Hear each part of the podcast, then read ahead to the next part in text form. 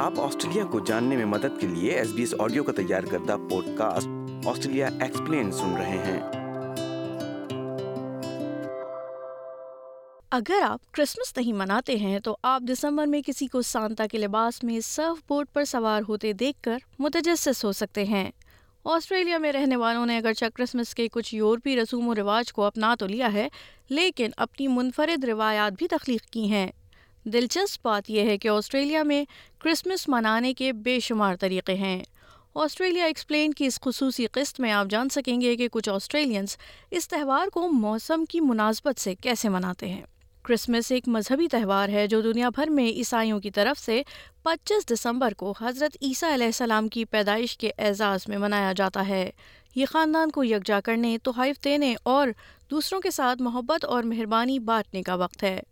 اگرچہ یہ اب بھی بہت سے لوگوں کے لیے ایک مذہبی تعطیل ہے، لیکن کچھ آسٹریلین شہری اس, اس کے روحانی پہلو کا مشاہدہ نہیں کرتے۔ وہ تعطیلات کو خاندان اور دوستوں کے ساتھ اکٹھے ہونے، آرام کرنے اور دعوت کا طریقہ سمجھتے ہیں۔ آسٹریلیا میں کرسمس کی تقریبات عام طور پر پچیس دسمبر کو دوپہر کے کھانے کے وقت سے شروع ہوتی ہیں۔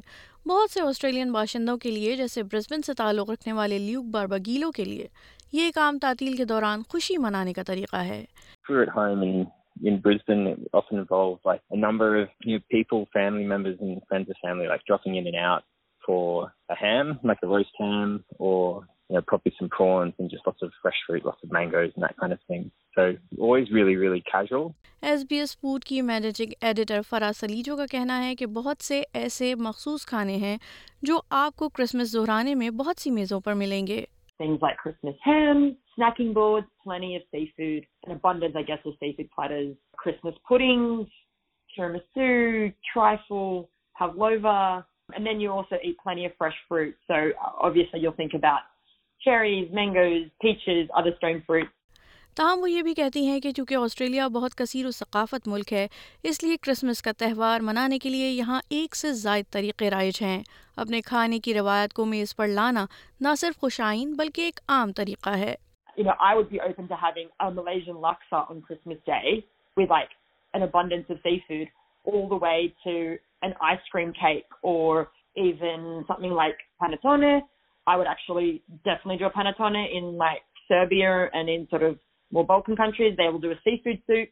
پامیلا لوپیز اریگا جو میکسیکن ثقافت سے تعلق رکھتی ہیں، کرسمس اپنے شوہر کے خاندان کے ساتھ گزارتی ہیں۔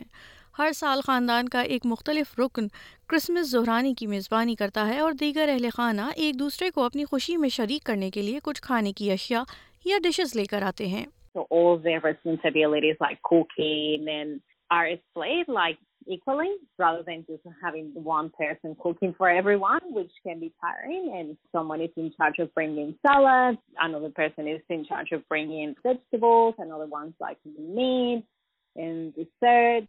اگر آپ سے کرسمس لنچ میں کوئی ڈش لانے کے لیے کہا جاتا ہے تو ایس بی ایس فوڈ سے تعلق رکھنے والی فراسلی جو ایسی چیز تجویز کرتی ہیں جسے آپ آسانی سے بنا سکتے ہوں۔ اگرچہ انہوں نے اپنے بچپن سے بڑے ہونے کے دوران اپنے خاندان کے ساتھ کرسمس نہیں منایا، لیکن فرا اکثر اپنی دوستوں کے ساتھ اہل خانہ کو شامل کر کے کرسمس کی خوشی میں شریک ہوتی آئی ہیں۔ I would always sort of spend Christmas Day with either my really good girlfriends and their families, so like their Greek families, their Italian family, so that was pretty um, amazing and full of feasting. I would always sort of bring a dessert, so for me I would always make a typical kind of Bosnian dessert. I usually do like a jam shortbread, um, kind of like a scone-like shortbread, which um, is like basically like a scone dough, plum jam filled and then rolled in icing sugar. موسم گرما کی اسکولوں کی تعطیلات کے دوران کچھ Australians گرم موسم اور چھٹی کا فائدہ اٹھاتے ہوئے کرسمس گھروں سے باہر بیرونی مقامات پر منانے کو ترجیح دیتے ہیں۔ Christmas Day for me is getting up and going for a swim and being outdoors. Like for me, being near a beach, being in the park, getting some time outside is really, really fun on Christmas Day. And you'll find that, especially if you go to your local park, loads of people are having an outdoor Christmas.